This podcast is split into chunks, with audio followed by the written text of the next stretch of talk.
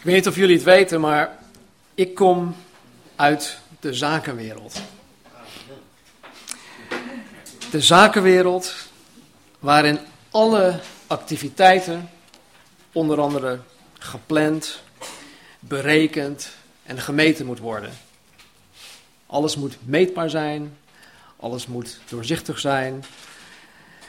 En mijn succes in mijn werk van toen werd voornamelijk bepaald door mij en door mijn gedrevenheid. Je wordt beoordeeld op motivatie, je wordt beoordeeld op gretigheid, op gedrevenheid en dat soort dingen. Dus toen ik de Heer begon te dienen, jaren geleden, dacht ik: wauw, aan mij heeft God een goeie. Want ik kan goed plannen. Ik heb marketingkennis, ik heb mensenkennis, ik weet hoe dingen aan de man te brengen. Ik heb een goede verkoopverhaal, nou, noem maar op. Ik was ook een soort strategist in de, in de, in de, mar, in de, market, in de markt. Dus ik dacht, nou, goed, God heeft aan mij een goede. toen wij in, in 1993 naar Nederland toe kwamen, had ik mijn ideeën en mijn plannen over hoe God zijn werk, of over hoe ik Gods werk zou moeten gaan doen hier in Nederland als zendeling. En ik bracht met me mee wat bagage uit de zakenwereld. En ik dacht van, hé, hey, dit kan ik toepassen, dat en nou, noem maar op. Het, ging, het, gaat, het, gaat, het gaat het helemaal worden. Want zo dacht ik hoe het zou gaan. Maar nu ik 14 jaar verder ben en terugblik, dan moet ik toegeven dat niets, maar dan ook niets is gegaan zoals ik zelf had gedacht. Echt niets. Nou, één ding waar ik achter ben gekomen in het dienen van de Heer is dat God geen rekening houdt met mijn geweldige plannen. En dat Hij uiteindelijk tot zijn plan komt. Hè? Dat, dat Hij uiteindelijk zijn plan tot uitvoering brengt. Want Hij is God. En het is maar goed ook dat hij zijn plan tot uitvoering brengt, want zijn plan is meerdere malen beter dan de mijne. Het is zelfs zoveel beter, het is waarschijnlijk een 10 met 20 nulletjes erachter beter dan mijn plannen. Nou, vanmorgen zullen we zien dat ook de grote apostel Paulus hiermee te maken had. En voor mij is dat een grote bemoediging. Want daar sta ik er niet alleen voor. Ik ben, ik ben niet alleen in deze situatie. Ik hoop dat het jullie vanmorgen ook zal bemoedigen. Ik denk het wel. Want je zal Paulus ook zien, niet als alleen de grote apostel Paulus, maar je zal ook de menselijke kant zien.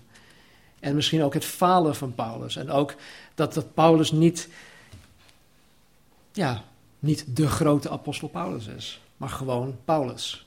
Net als ik Stan ben, of Romeo, of dan Nou, even, even terug naar vorige week. We zagen vorige week dat Paulus en Silas uh, de jonge Timotheus met zich meenam.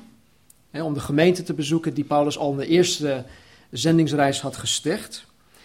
En we zagen waarom Paulus Timotheus persoonlijk had uitgekozen om met hem mee te gaan. En we zagen dat Timotheus uitermate geschikt was voor deze zendingsreis. Om de Heer op dit niveau te kunnen dienen. En we vroegen onszelf af of ik gooide de vraag uit in de groep. Wie van ons zou Paulus hebben gekozen om met zich mee te gaan op deze reis?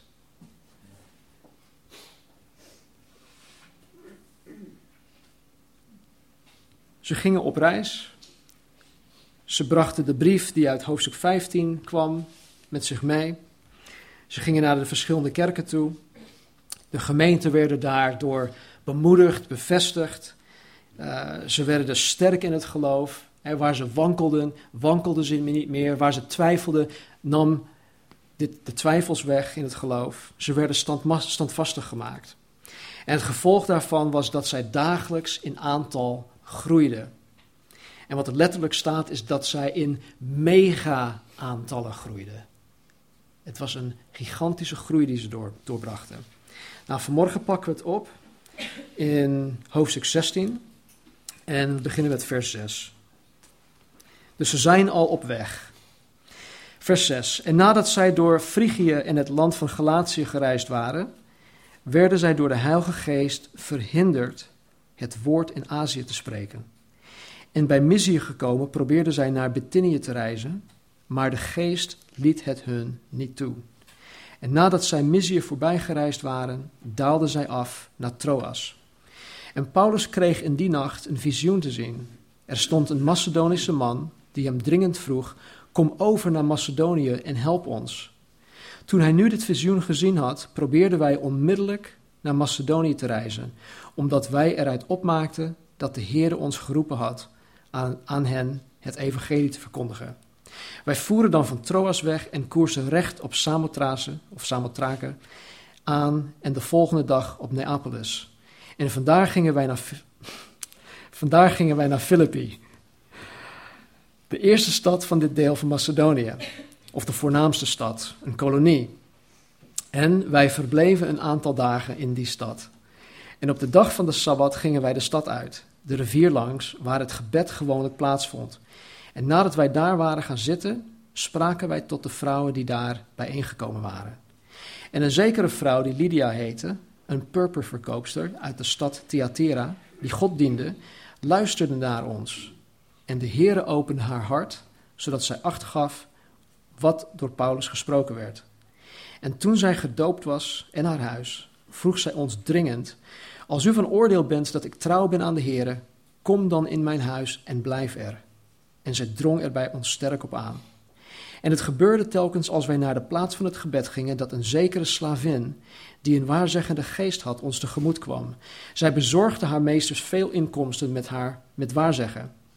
Zij liepen achter Paulus en ons aan en riep voortdurend: Deze mensen zijn dienstknechten van God de Allerhoogste, die ons een weg tot zaligheid verkondigen. En dat deed zij vele dagen lang. Maar Paulus, die zich daaraan ergerde, keerde zich om en zei tegen de geest: Ik gebied u in de naam van Jezus Christus uit haar weg te gaan. En hij ging op hetzelfde moment uit haar weg. Toen haar meester zagen dat hun hoop op inkomsten verdwenen was, grepen ze Paulus en Silas en sleurden hen mee naar de markt voor de overheid. En nadat zij hen naar de handhavers van het gezag gebracht hadden, zeiden zij: Deze mensen verstoren de orde in onze stad. Het zijn namelijk Joden.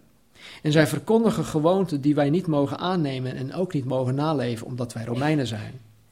En de menigte kwam gezamenlijk tegen hen in verzet. De handhavers van het gezag, die hun de kleren afrukten, gaven bevel hen te gezelen.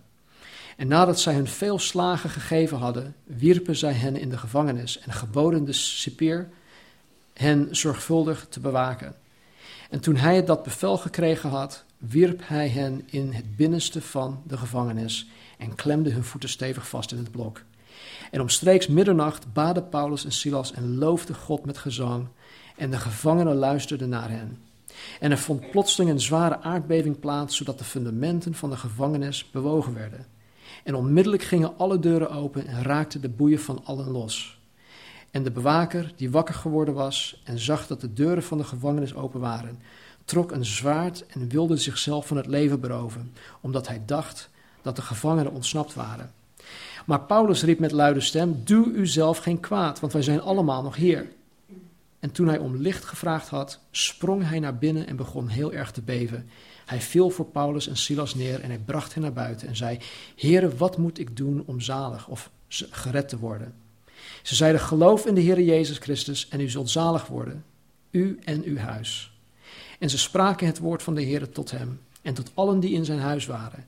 En hij nam hen in dat nachtelijk uur met zich mee, waste hun striemen en hij werd onmiddellijk gedoopt en al de zijnen. En hij bracht hen in zijn huis en richtte voor hen de tafel aan. En hij verheugde zich dat hij met heel zijn huis tot geloof in God gekomen was. Tot zover. Nou, een heel stuk. Wij gaan er vanmorgen ook vrij snel doorheen. Laten we eerst bidden. Vader, ik dank u wel voor uw woord. Dank u wel, Heer, voor de voorbeelden die u ons geeft, Heer, waaruit wij iets mogen leren van wie u bent, hoe u met ons om wil gaan, hoe u ons wil leiden, hoe u ons wil gebruiken. Ik dank u, Heer, voor Paulus, voor Silas, Timotheus en ook Lucas straks, die we zullen zien. En Heer, alles wat u in hun leven heeft gedaan, Heer, dat wij daarvan iets mogen leren.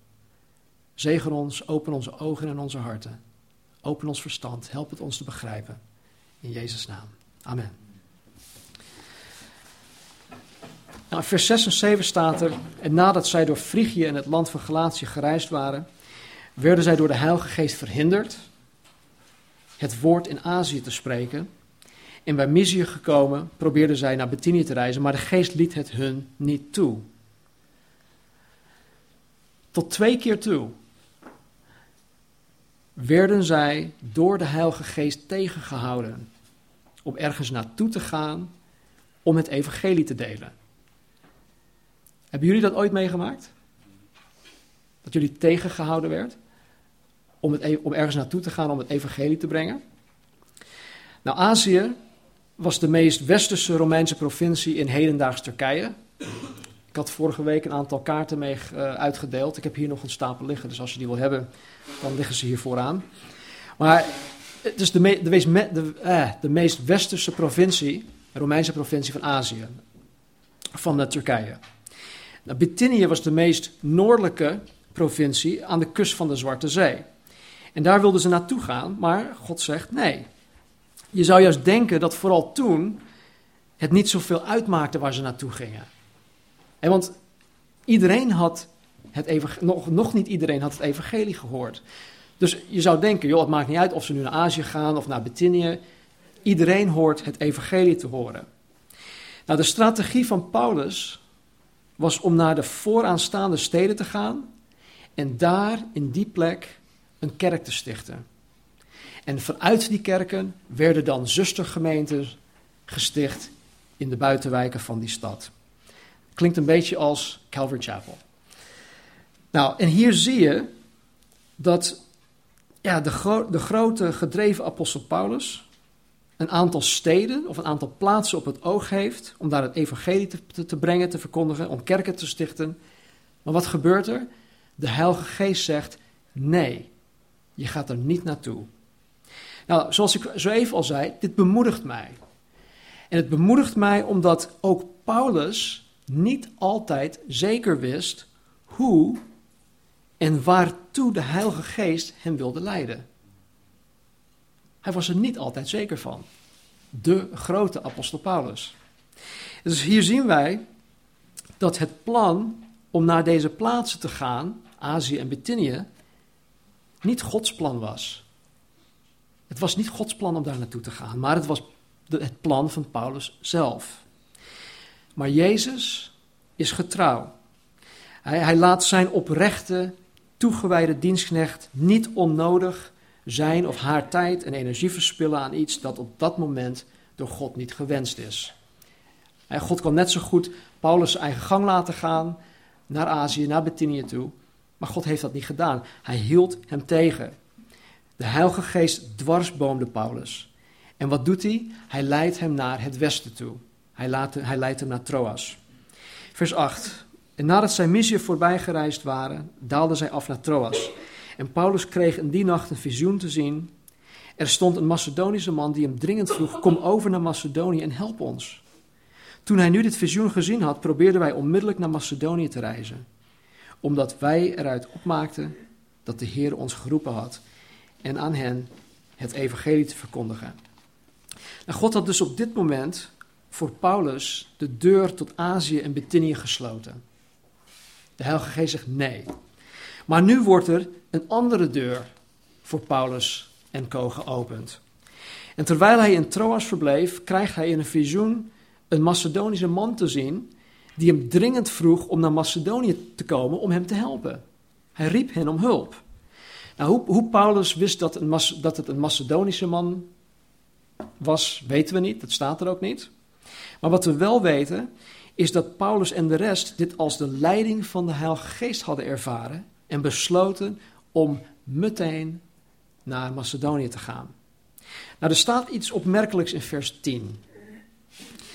Tot nu toe lezen we uh, alles wat, wat, wat Lucas in, in Handelingen schrijft, gaat over hij en zij en hun en, en, en dat soort dingen. Hij spreekt altijd vanuit, uh, volgens mij is het derde persoon. In vers 10 staat er aan het eind: Toen hij nu dit visioen gezien had, probeerden wij onmiddellijk naar Macedonië te reizen, omdat wij eruit opmaakten dat de Heer ons geroepen had aan hen het evangelie te verkondigen. Dit is dus voor het eerst dat Lucas overgaat van de, van de persoonlijke voornaamwoorden van hij en zij en hun tot wij en ons. En Lucas is dus in de plaats Troas uh, ja, van de partij geworden. Hij heeft zich aangesloten bij, bij de groep. Ze waren nu dus met z'n vieren. Nou, we weten uit de verschillende brieven van Paulus dat hij gedurende deze tijd, hier in Handelingen 16, en ook in deze regio erg ziek geworden is. En er wordt ja, gespeculeerd, hè, dus het is niet feit, feitelijk te bewijzen, maar er wordt gespeculeerd, er wordt gedacht dat de Heilige Geest de ziekte van Paulus gebruikte om hem tegen te houden. Om hem te verhinderen om naar Azië en Bithynië te gaan. Nou, hoe bedoel je dit, Stan? Nou, wanneer mensen zoals Paulus, die van nature zeer gedreven zijn, een idee in hun hoofd krijgen, dan gaan ze ervoor. Ze zijn niet te stoppen. Ik was ooit op die manier gedreven. En ik weet wat het is. Niks, maar dan ook niks kan mij stoppen. En ik, ik, het maakt me niet uit. Nothing got in the way. En wanneer zo'n persoon dan ervoor gaat, dan gaat hij erop af. En Paulus was zo'n persoon. Hij was een type A persoonlijkheid. Hij ging erop af. En het kan inderdaad zo zijn dat Paulus zijn zinnen gezet had op Azië en Bithynië. Maar dat hij wegens ziekte niet naar deze plaatsen toe kon gaan. Het is mogelijk. Het staat niet in de Bijbel, maar er zijn mensen die hierover speculeren. En misschien gebeurde het terwijl hij doodziek in bed lag, dat hij tot het besef kwam dat de Heilige Geest de deur voor Azië en Bithynië had gesloten. Nou, ik geloof persoonlijk dat dit ook de reden was waarom Lucas zich op dit moment zich aan de groep voegde. Waarom? Omdat Lucas een arts is of was. Lucas was arts. Nou, als ik op reis was, maar ik wilde doorgaan en ik had een roeping, maar ik, ik had uh, medische zorg nodig, nou, dan zou ik het heel fijn vinden om een arts bij me te hebben. Dus het kan zijn dat, dat dit de manier was dat God Paulus tegenhield om naar die plaatsen toe te gaan. Vers 11. Wij voeren dan van Troas weg en koersten recht op Samothrace en de volgende dag op Neapolis. En vandaar gingen we naar Filippi, de eerste of de meest vooraanstaande stad van dit deel van Macedonië, kolonie. Ze gingen dus naar Griekenland toe, naar Europa. En ze verbleven een aantal dagen in de stad. En op de dag van de Sabbat gingen wij, gingen wij de stad uit, de rivier langs, waar het gebed gewoonlijk plaatsvond. En nadat wij daar waren gaan zitten, spraken wij tot de vrouwen die er bijeengekomen waren. Nou, zoals gebruikelijk zou Paulus als eerste naar de Joodse synagoge toe gaan om het evangelie te brengen. Overal waar hij kwam, zocht hij eerst de Joodse synagoge. Maar er was in Filippi, in Filippi geen Joodse synagoge. Bestond niet. Nou, waarom dan niet? Nou, het was namelijk zo dat als er in een stad, of in een stad, moesten er minstens tien Joodse mannen zijn om een synagoge te hebben. Dit geeft dus aan dat er blijkbaar nog geen tien Joodse mannen in die stad woonden. En omdat er geen synagoge was, was het gebruikelijk om naar de oever van een rivier te gaan om daar de samenkomsten te houden. De rivier spreekt van leven, het spreekt van dynamiek, het spreekt van de Heilige Geest, het beweegt. Dus dat was gebruikelijk om daar naartoe te gaan. En zo te zien waren er helemaal geen Joodse mannen, omdat Paulus daar alleen maar vrouwen aantrof. 14.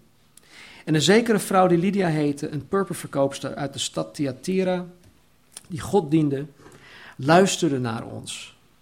En de Heere opende haar hart, zodat zij acht gaf op wat door Paulus gesproken werd. Nou, Lydia was een purperverkoopster. Weet u wat purper is? Ja, een kleurstof, een, verfstof. Het is een, uh, ja, een, een paars-rode verfstof die gemaakt werd uit het vloeistof die uit een purperslak kwam. Wist ik eerst ook niet hoor, dus voel je niet schuldig. En het is een, een klein slakje van ongeveer 2 centimeter groot. De schelp in, in ieder geval. Nou, dat diertje binnenin is nog een stuk kleiner. Maar de purperslak is dus een klein slakje, een zeeslakje, die een kleurloos vocht um, voortbrengt. En wanneer dat vocht in aanraking komt met de lucht en ook met licht, dan verandert het in een paarsrode kleur. Dus als je in die tijd een paarskleurige jas wilde hebben, in die tijd waren het van die overkleden, van die poncho's volgens mij, dan zou het heel veel van deze slakjes hun leven hebben gekost. Om aan die kleur te komen. En degene die daarin handel dreven, die verdienden daar goud geld aan. Het, was, het is vergelijkbaar aan iemand die, die tegenwoordig in diamanten handelt.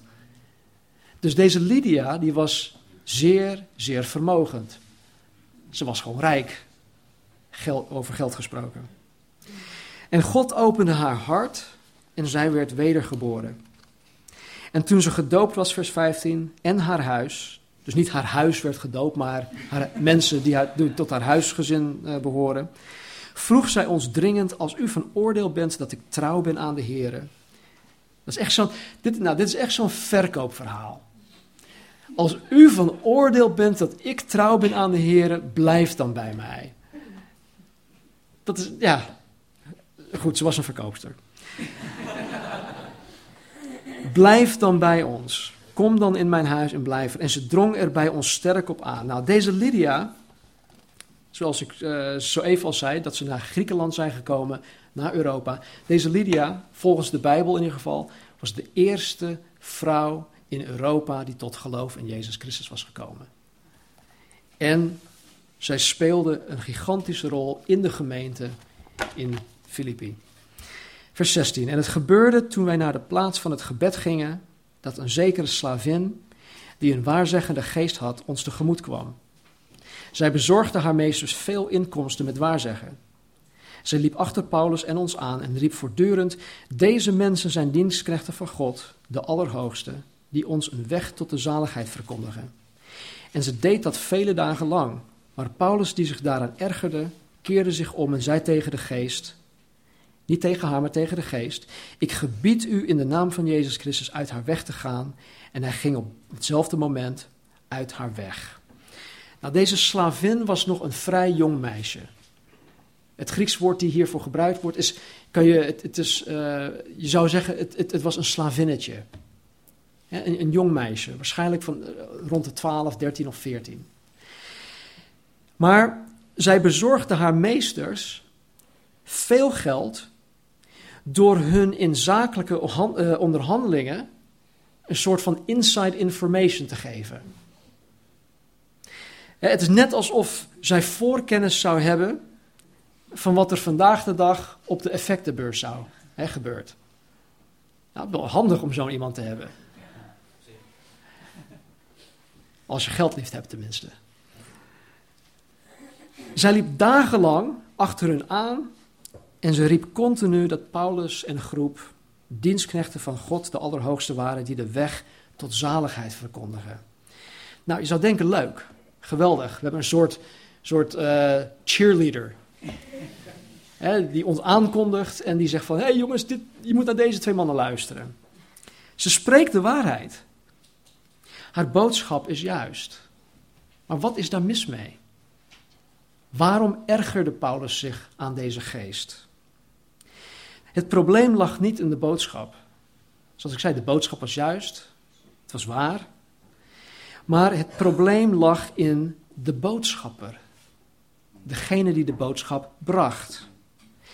Kijk, Paulus wilde de mensen van Filippi duidelijk laten weten dat het evangelie niet uit, een, of niet uit dezelfde bron kwam als deze waarzeggende geest. Dus Paulus, ja, er staat erg geërgerd, maar het is meer dat hij bedroefd is hierdoor. Dus Paulus, die hierdoor bedroefd was en het meisje wilde bevrijden, ergerde zich wel aan deze geest, deze demon.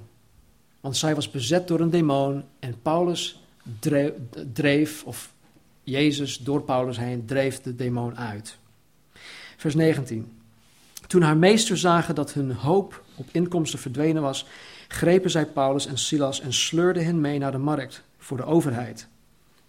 En voor, de, voor het OM, zeg maar. En nadat zij hen naar de handhavers van het gezag gebracht hadden, zeiden zij: Deze mensen verstoren de orde in onze stad. Het zijn namelijk Joden. En zij verkondigen gewoonten die wij niet mogen aannemen en ook niet mogen naleven, omdat wij Romeinen zijn. Nou, de mensen van Filippi hadden geen moeite met Paulus, of met Silas, of met Lucas, of met Timotheus. Ze hadden geen moeite met hun en het feit dat zij daar het evangelie verkondigden. Totdat Paulus aan hun geld kwam. Totdat hij aan hun bron van inkomsten kwam. En deze meesters sleurden Paulus en Silas mee naar de markt, wat ook de plaats was waar de rechters uitspraak deden over misdaden. Nou, ik denk niet dat het fijn was geweest om meegesleurd te zijn geworden. Paulus had al iets meer eerder meegemaakt, hij werd gestenigd. En nu wordt hij dus meegesleurd.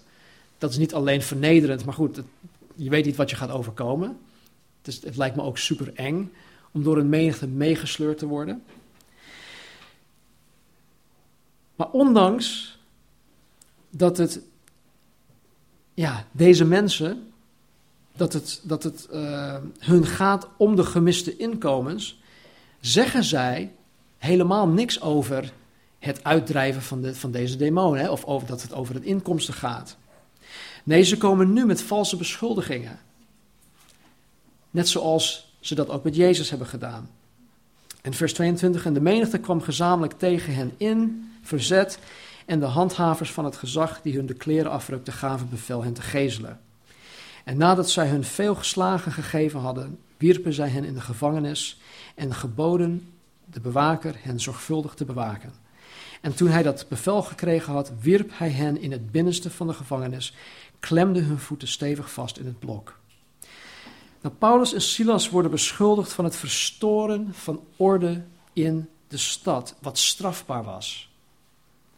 De openbare aanklagers rukten de kleren van hen af en gaven het bevel om met de roede geslagen te worden, door met de stok geslagen te worden. En vervolgens worden zij in een soort maximum security prison geplaatst van die dag. En omstreeks middernacht, vers 25, baden Paulus en Silas en loofden God met gezang en de gevangenen luisterden naar hen. Luisterden naar hen. Nou, ik vind dit zo'n mooi beeld. Hier heb je Paulus en Silas, die ten onrechte gearresteerd waren, met de stok geslagen waren tot bloedens toe, en nu met handen en voeten zitten vastgeketend. En wat doen zij? Zij bidden tot de Heer en zij zongen liederen van praise and worship. Ik moet eerlijk bekennen, soms heb ik er al moeite mee om hier liederen van praise and worship te zingen. En zij, in deze gure, nare omstandigheden, zongen liefdesliederen tot God. Er staat niet, er staat niet wat zij baden of zongen, of zelfs waarom.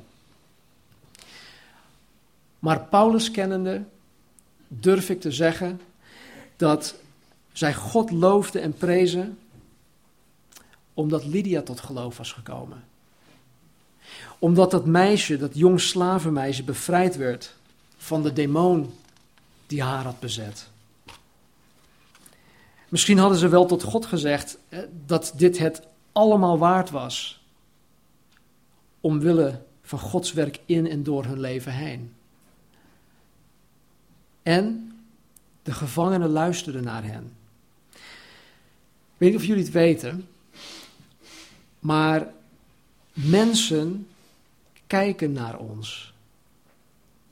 Als wij beweren christen te zijn, of als mensen weten dat wij christen zijn, dan kijken ze naar ons. En, en is niet zo van, joh, ze staren ons aan en, en tellen hoeveel pukkels we hebben of zo, maar ze kijken, ze kijken naar ons leven.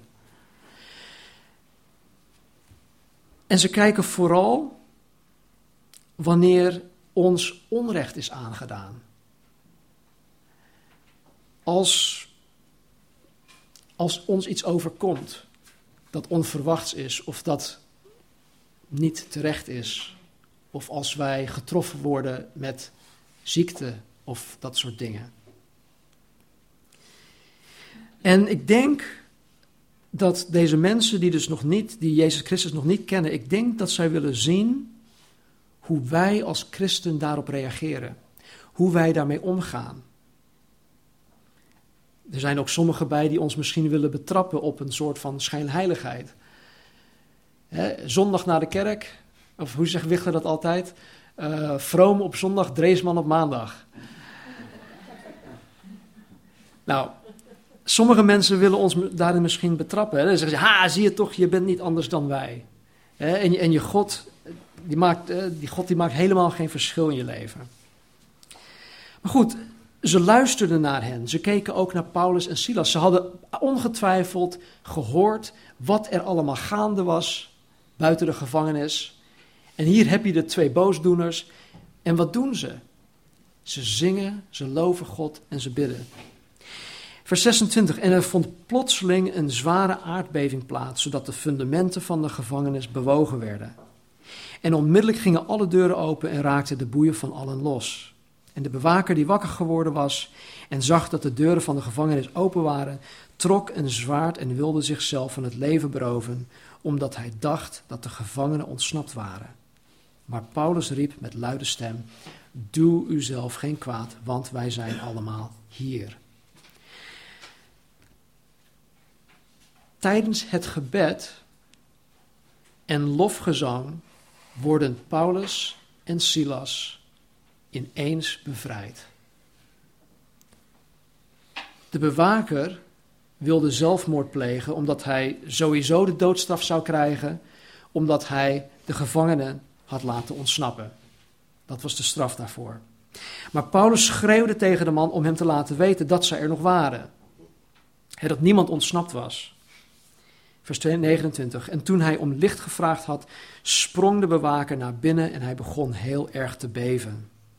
Hij viel voor Paulus en Silas neer en hij bracht hen naar buiten en zei: Heren, wat moet ik doen om zalig te worden?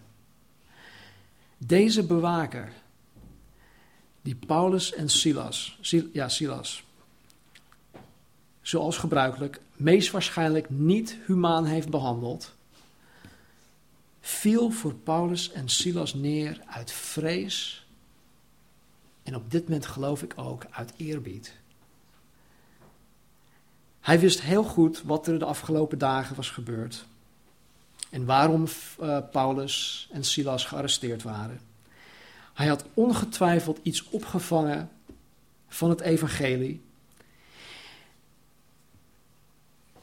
En hij vraagt op dit moment wat moet ik doen om zalig te worden? Hij maakt op dit moment mee, ja, door middel van een heel goed getimede aardbeving, zeg maar, dat de deuren open gingen. En niet alleen de deuren gingen open, maar de boeien die kwamen los. Hoe verklaart men dat? Hoe verklaar je dat? Geloof me, ik heb aardbevingen meegemaakt. Ik heb dingen wel kapot zien gaan. Maar als ik vastgeboeid was, waren die boeien heus niet opengegaan. Dus er, was, er meer gaande dan alleen maar een aardbeving. En deze bewaker had dat zelf meegemaakt. En wetend dat hij aan het goed adres is gekomen, vraagt hij aan Paulus en Silas wat hij moet doen om gered te worden. Vers 31. En ze zeiden: Geloof in de Heer Jezus Christus en u zult zalig worden. U en uw huis. En ze spraken het woord van de Heer tot hem en tot allen die in zijn huis waren. Hij nam hem in, het nachtelijk uur met zich mee, waste hun striemen en hij werd onmiddellijk gedoopt en al de zijnen. En hij bracht hen in zijn huis, pen, richtte voor hen de tafel aan. En hij verheugde zich dat hij met heel zijn huis tot geloof in God gekomen was. Nou, hier hebben wij, geloof ik, de meest eenvoudige uitleg van het evangelie. Wat moet je doen om gered te worden? Geloof in de Heer Jezus Christus en u zult zalig worden. En geloven is niet alleen van, joh, ik geloof dat dat ooit gebeurd is. Maar geloven, in de Bijbelse zin van het woord, is Jezus Christus met beide armen omhelzen, pakken, niet loslaten en hem navolgen. Ik weet niet of jullie ooit iemand hebben gevolgd om ergens naartoe te gaan. Maar als je de weg niet weet en je hebt geen routeplanner en in de dagen uh, zonder TomTom, dan ging dat anders. En als je de weg niet wist, nou dan hield je je ogen heel goed gericht op degene die de weg wel wist. En je wilde hem niet uit het oog verliezen, want anders was je de weg kwijt. Dat is in Jezus geloven. Hem niet uit het oog verliezen, hem navolgen, hem vasthouden. Net na de spijziging van de 5000 kwamen een hoop mensen naar Jezus toe. En ze vroegen hem wat zij moesten doen om de werken van God te verrichten. Dat staat in Johannes hoofdstuk 6. En Jezus zei: Dit is het werk van God, dat, dit is het werk van God, dat u gelooft in Hem die Hij gezonden heeft. Met andere woorden, dit is het werk van God dat je in mij gelooft, in Jezus. Deze mensen wilden weten wat zij moesten doen om Gods werk te doen. Jezus gaf hun op dat, dat moment geen waslijst van: jongens, jullie moeten dit doen, hier moet je aan voldoen en dan dat. En als je dat gedaan hebt, dan moet je dat doen en dat, dat, dat, dat, enzovoort, enzovoort. Hij gaf hun maar één ding: geloof in degene die de Vader gestuurd heeft. Geloof in mij. En door in Jezus te geloven, zal de mens, zullen wij niet alleen zalig worden, niet alleen gered worden, maar ons denken, ons doen en laten, alles wat we zijn, alles wie wij willen en zullen gaan worden, wordt door Jezus Christus veranderd. Mocht God ehm, mijn schoonmoeder redden en mocht hij haar nog een aantal jaren schenken, ze is nu 62, mocht hij haar nog een jaar geven, dan weet ik zonder twijfel dat dat ene jaar het allerbeste jaar zal zijn van haar leven hier op aarde. Dat doet Jezus. Hij verbetert ons leven, hij verandert ons leven. Hij verandert onze kijk op andere mensen. Toen ik nog in de zakenwereld werkte, was ik, en ik ben nog steeds van nature in mijn vlees, de grootste egoïst. Het maakte mij niet uit wie ik of over welke mensen ik heen moest stappen of trappen om vooruitgang te boeken in mijn carrière. En ik keek neer op mensen die, die niet zo gedreven was als, als ik. Op een gegeven moment zag ik mijn, mijn echtgenoot, Marnie, mijn vrouw, als een soort blok aan mijn been die me tegenhield. Ik wilde van haar af. In mijn oude, in mijn oude natuur had ik nooit uh, contact gekregen met, zeg maar, met Peter. Hij en ik zijn totaal andere persoonlijkheden. We zijn echt 100% verschillend van elkaar. Ik zou hem niet eens zien, zien staan of zien zitten. Wat is er dan met mij gebeurd? Hij had mij ook nooit zien staan. Hij had mij walgelijk gevonden. Zo'n juppie in een pak en uh, mooi haar en nou, afschuwelijk was dat. Sorry voor mij persoonlijk, als jullie juppie zijn, dat maakt niet uit. Maar voor mij was dat, voor mij was dat afschuwelijk. wat is er met ons gebeurd? Jezus is in ons leven gekomen. Hij heeft ons denken veranderd. Hij heeft ons, ons, ons, ons zienswijze op de wereld, op de mensen doen veranderen.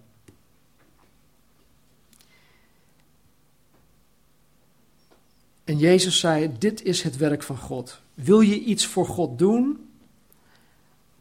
Geloof dan in mij. Want op het moment dat wij tot geloof komen, dan is het natuurlijk gevolg van het navolgen van Jezus dat wij de werken van God gaan verrichten. Het kan niet anders.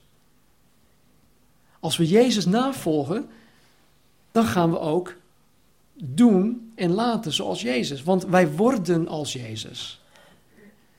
Dus dat is het werk van Hem. Geloof in Jezus en dan zal je vanzelf naar Zijn evenbeeld veranderd worden. Dan zal je ook dezelfde dingen gaan doen die Jezus doet. En hier in het leven van deze bewaker zien wij een onmiddellijke, radicale verandering die plaats heeft gevonden. Hij bracht de gevangenen, Paulus en Silas, mee naar zijn huis. Hij bracht, uh, of hij waste hun striemen. Hij dekte de tafel. En hij behandelde Paulus en Silas niet meer als gevangenen, maar, maar als eregast in zijn huis.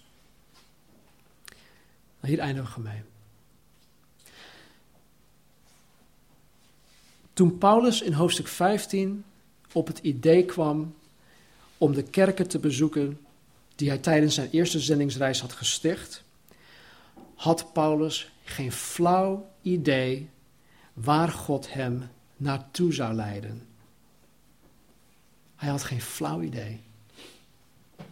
Paulus' plan was om een aantal kerken te gaan bezoeken, maar gaandeweg leidde de Heilige Geest hem naar andere gebieden. Had Paulus dit voorspeld? Nee. Had hij het kunnen voorspellen? Nee. Ging het zoals hij het misschien had voorgesteld? Nee, ook niet. Was het voor hun een, een groot avontuur? Absoluut. Als we terugkijken naar, zeg maar, vanaf hoofdstuk 9, waar we voor het eerst in aanraking komen met Paulus, zien wij dat de Heilige Geest Paulus op zeer verschillende wijzen heeft geleid. In hoofdstuk 13 waren ze aan het bidden, er waren ook een aantal profeten aanwezig en de Heilige Geest sprak tot hun en zei, zonder voor mij Paulus en Barnabas af voor het werk waartoe ik hun heb geroepen. Dus de, geest sprak door een profetisch woord, zonder hun af. En vanaf dat moment leidde de Heilige Geest hun, maar elke keer weer op een andere manier. Het was nooit op dezelfde manier. En ik geloof dat God ons vandaag de dag ook op verschillende manieren, op verschillende wijzen wil leiden. God is dynamisch. God is niet, de, niet dezelfde in die zin dat uh, dat als je het op dit moment op deze manier doet, dat het morgen ook weer zo gaat. Er is geen routine met God. Het is altijd weer anders. Het is altijd weer een avontuur. Het is altijd weer van, Heer, wat gaan we vandaag beleven? En als je tot nu toe nog niet met die instelling bent opgestaan, s ochtends, laat morgen dan je eerste dag zijn van, Heer, oh, wat gaan we vandaag beleven? En als je het hem vraagt, dan zal je ook merken dat hij deuren voor je opent. Dan zal je ook merken dat hij je leidt. Dat hij tot je spreekt, dat hij door je heen zal spreken. En de sleutel hierin is dat wij stappen in geloof zetten. Dat wij in beweging blijven. Ik kreeg iets te horen van de week van een van onze jongeren. En dat is een, heel gaaf verhaal die moest een toets maken. Nou, dat is op zich niet gaaf, maar goed. Hij was op school, hij moest een toets maken. En normaal gesproken was hij vrij snel, met, vrij, vrij snel klaar met zo'n toets, maar in dit geval duurde dat langer dan gebruikelijk. En het duurde maar langer. En hij vreesde, oh jee, als ik maar niet de allerlaatste ben die klaar is. Wat gebeurt er? Was de allerlaatste klaar. Dus er was alleen nog maar zijn persoon en zijn docent, die tussen twee haakjes atheïst is. En omdat hij daar als laatste persoon was, aanwezig was, kreeg hij de gelegenheid om met deze atheïstische docent over God te praten. En het opende een deur voor het evangelie. Het opende een deur voor, voor het delen van zichzelf over wat hij met God beleeft. Dus wat je aan de ene kant zou kunnen zien van, oh man, ik ben toch de laatste en oh vervelend en God gebruikt deze dingen. Ik geloof echt dat God het zo heeft geleid dat hij op een of andere manier een soort blokkade heeft gekregen, waardoor hij niet die, die, uh, de, de, toets af kon maken op tijd, of althans uh, als, als eerste of als tweede, maar dat hij echt tot de laatste persoon daar aanwezig was. Laten we ons helemaal openstellen voor de leiding van de geest. Dan zal hij wonderen doen in je leven. Dan zal de dagelijkse sleur, zoals we dat noemen, bijzonder worden. Alledaagse dingen worden dan een avontuur met God. Zoals we hier ook met Paulus en Silas hebben gezien. Wij zullen misschien nooit in de gevangenis komen voor ons geloof. Maar ik weet zeker dat dit niet alleen hun geloof heeft versterkt, maar zoals we volgende week, of niet volgende week, de week daarop zullen zien, dat het ook ten goede is gekomen van de gelovigen van Filippi. Want er zit nog veel meer hierin. Ik ben het ik, tegen, ja, tegen, uh, uh, hoe zeg je dat? Niet tegen beter weten in, maar tegen mijn eigen gevoel in ben ik hier veel te snel doorheen gegaan. Er zit nog veel meer in. Maar over twee weken komen we hierop terug. Volgende week spreekt uh, Kelly Taylor. Hij zal iets uit de Filippenzenbrief delen, wat, ook, wat hierop denk ik aansluit. Ik, ik weet niet waar hij het over gaat hebben. Maar de Heilige Geest weet het en we zullen daardoor zeer bemoedigd raken. Laten we bidden. Vader, ik dank u voor wie u bent en dat u, heren, het allerbeste voor ons voor ogen heeft. Heren, dat u een plan heeft. En Heer, dat u geen rekening houdt met mijn plannen. En Heer, dat ik in vol vertrouwen mijn hele leven, mijn hele wezen, al mijn plannen, al mijn dromen, Heer, alles aan u kan overgeven. En weten, Heer, dat ik met alle zekerheid daarin kan rusten. En daarin gewoon mijn ogen op u kan, ja, gericht kan houden zonder dat ik beschaamd zal worden. En Heer, ik dank u dat uw Heilige Geest ons leidt en dat uw Heilige Geest ons leiden wil. En Heer, misschien zitten we hier vanmorgen waar we uw leiding zo hard nodig hebben. Heer, dat we voor een keus staan. Heer, dat we misschien een keus hebben gemaakt en waarvan we denken van, oh jee, is dit wel de juiste keus? Is dit wel Gods keus?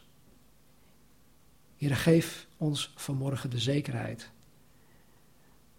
dat het inderdaad uw keus is, als dat zo is. En Heer, laat ons niet, uh, ja, omwille van gezichtsverlies of iets dergelijks, onze gedachten daarover veranderen, mocht het niet uw keus zijn.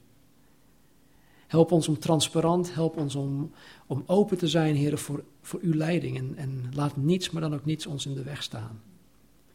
Heer, misschien staan we ook voor een gesloten deur.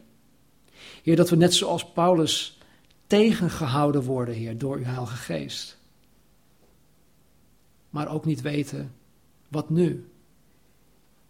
Of waar, waartoe dan? En, en wat, wat nog meer? Heer, maak het ons duidelijk. Heer, laat een ieder vanmorgen die met vragen zit, Heer, die met twijfel zit, Heer, neem deze twijfels weg, beantwoord de vragen. En Heer, laat één beantwoorde vraag in ieder van ons hart aanleiding zijn, Heer, om U meer en meer ernstig te zoeken. Dank u, Heer, voor uw woord. Ik weet dat uw woord nooit ledig tot u wederkeert, maar dat het altijd tot uw doel komt. Kom tot uw doel met een ieder van ons, Heer, jong, oud, ons allebei elkaar. In Jezus' naam. Amen.